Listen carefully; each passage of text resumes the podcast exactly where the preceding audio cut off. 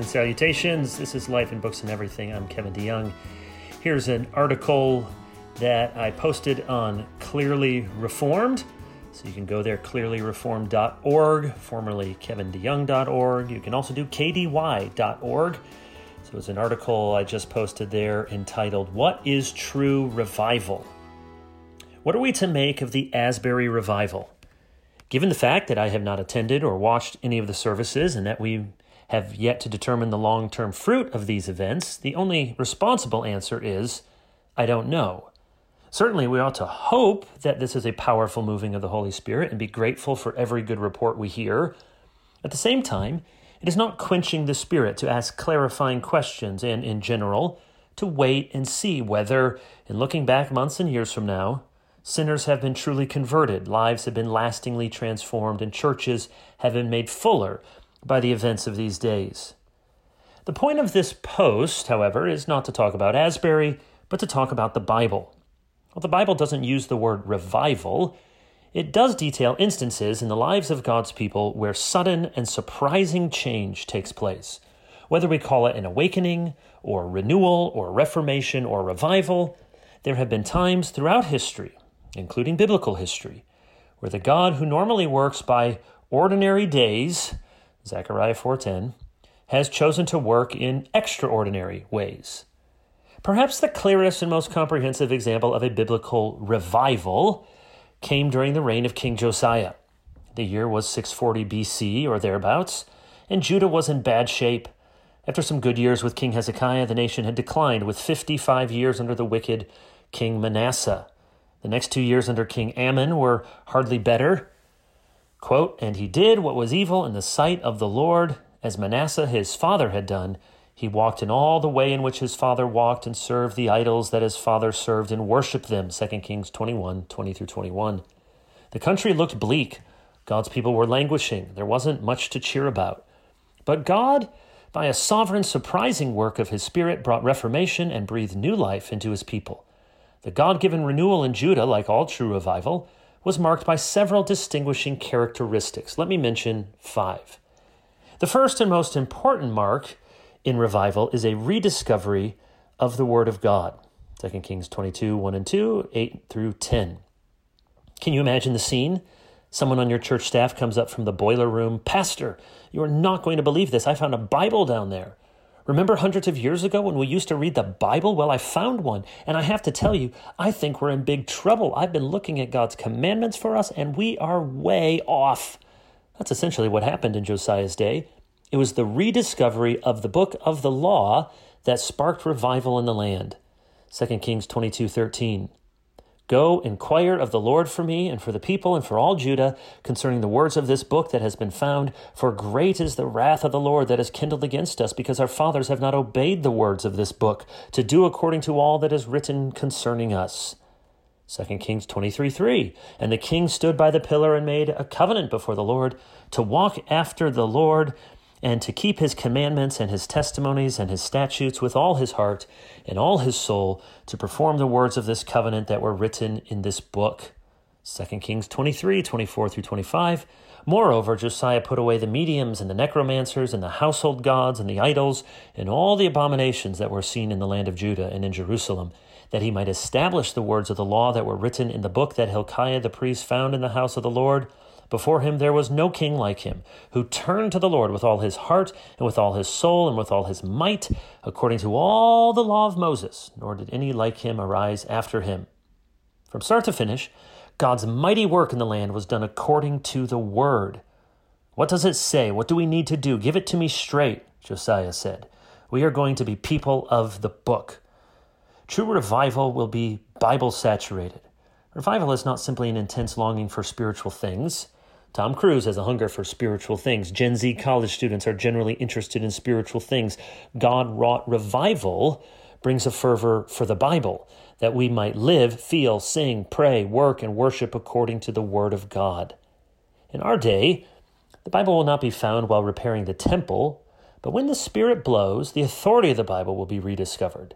Preachers will preach with greater unction as they preach line upon line from the Bible. The minister will plead with sinners as a dying man to dying men. Parents will instruct their children in the truth of God's word. At social settings, conversation will move from sports and the weather to discussion about the scriptures. People of all ages will hunger to read, memorize, and study the Bible. They will love to hear good preaching. They will love to read good books. There will be renewed confidence in, desire for, and obedience to every jot and tittle of Scripture. That's how revival starts. And without this first mark, there is little chance the events in question will have lasting significance. The second mark of true revival is a restored sense of the fear of God. 2 Kings 22 11 through 17.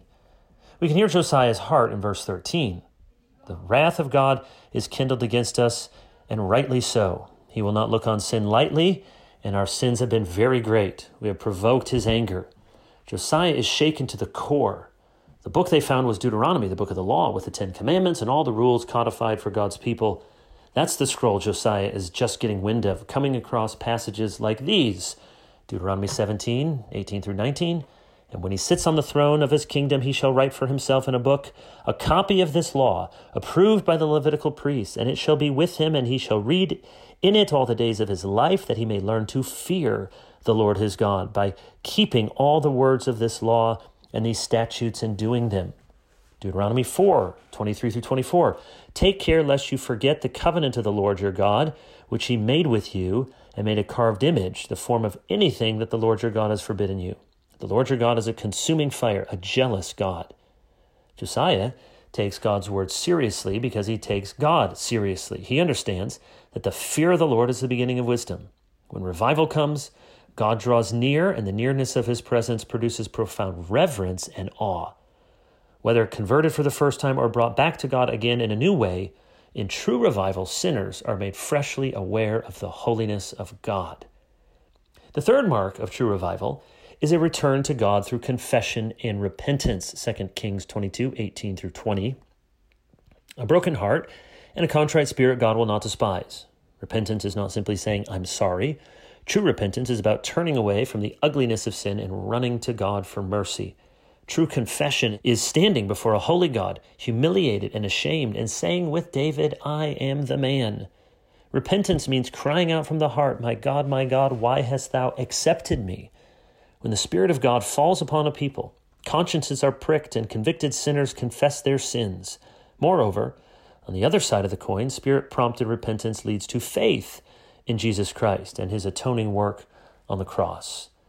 The fourth mark of true revival is renewed spiritual commitment and accountability, 2 Kings 23, verses 1 through 3. This is what God's people did in the Old Testament. They were always renewing the covenant in the desert, in the promised land, back from exile. When God brought revival, his people began to say to each other, It's time to ante up, time to recommit. There was more than an individual experience of refreshment, there was a public, corporate commitment to godliness. On March 16, 1742, for example, Jonathan Edwards' congregation entered into a covenant. Everyone in the church 15 and older made promises aspirational promises to avoid sin, to love their neighbors, to devote their lives to the business of religion, and to walk uprightly before a holy God.